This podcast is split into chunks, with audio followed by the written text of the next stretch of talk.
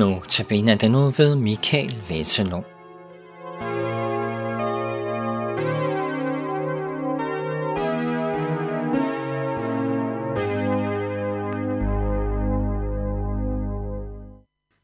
Vi skal i dag læse fra Ezekiels bog, kapitel 47, og jeg læser fra vers 8 til 10, hvor der står sådan her. Han sagde til mig, det er Gud, der taler, dette vand løber ud i landskabet mod øst og ned i Araba-lavningen, og det når til havet med det bittersalte vand, så vandet bliver sundt. Alle levende væsener, som vrimler, skal kunne leve overalt, hvor strømmen kommer. Og der skal være en mængde fisk. For når dette vand kommer derhen, bliver vandet sundt, og overalt, hvor strømmen kommer, bliver der liv. Der skal stå fiskere langs den fra en gætte til en eglaim, og der skal være tørreplads for deres net.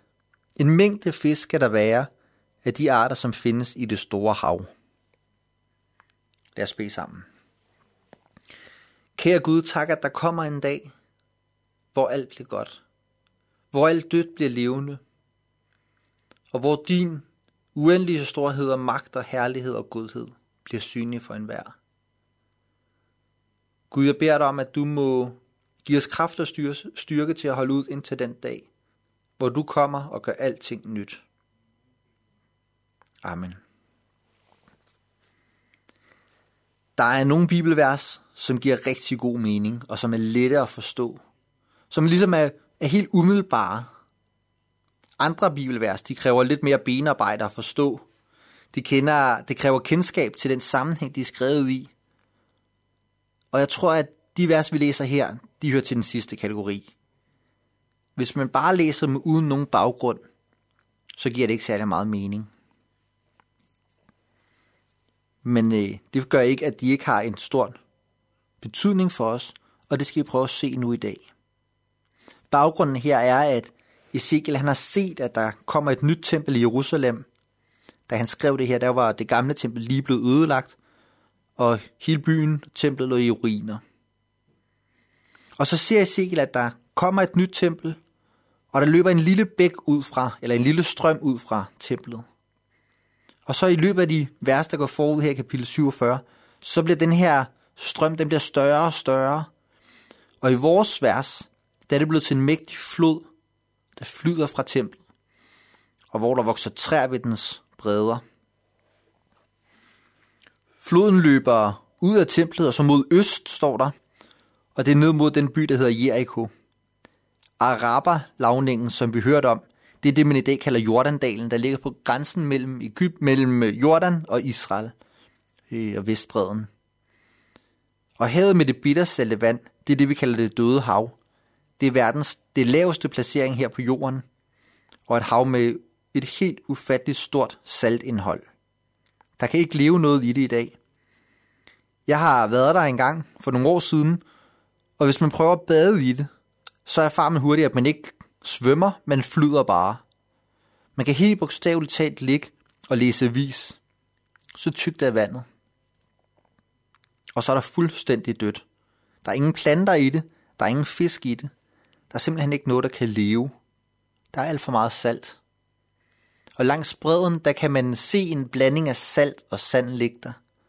Så saltholdigt er det.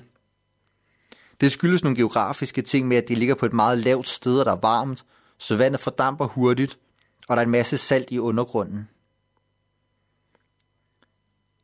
Vores vers her, de handler om, at i det døde hav, der er så salt, at der ikke kan leve noget i dag. Der skal komme en dag, hvor der lever fisk der.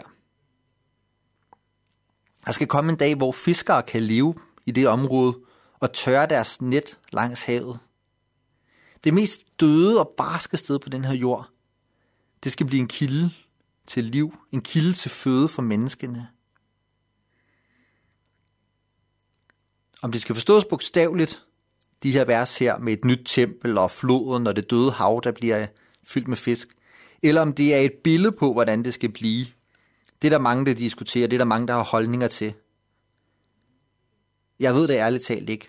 Og for mig er det egentlig heller ikke afgørende, om det er fuldstændig bogstaveligt, eller om det er et billede. For uanset hvad, så er det her vers et fantastisk udtryk for, hvor stor en velsignelse det er, der venter os. Når man har været ved det døde hav, så er det ubegribeligt, at der skulle kunne leve fisk der. Men det er sandt. En dag, så slutter den her verdens død og smerte. Så slutter alt det barske og hårde i den her verden. Og så selv det værste og det mest døde, det gør Gud til velsignelse og til liv. Mennesker, dyr, natur, det hele skal opleve en ny velsignelse. På den dag, der kommer Jesus igen som herre, og så bliver alt godt. Der skal vi få lov at se, ikke bare skaberværket i al sin fuldkommenhed, men også skaberen i hans fuldkommenhed. Der skal det døde hav blive til ferskvand med fisk og liv.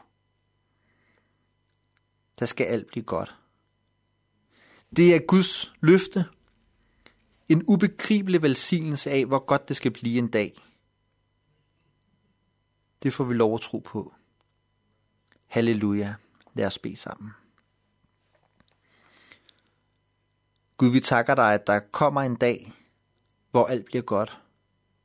Vi takker dig for det billede, vi fik her i Ezekiels bog om, at selv det døde hav skal blive fyldt med liv. Og vi takker dig for, at det hele skaber værket, der får lov at opleve den forløsning, det er, når du kommer og gør alting godt. Gud, vi beder dig om, at du må komme snart, og du må fjerne ondskab i den her verden.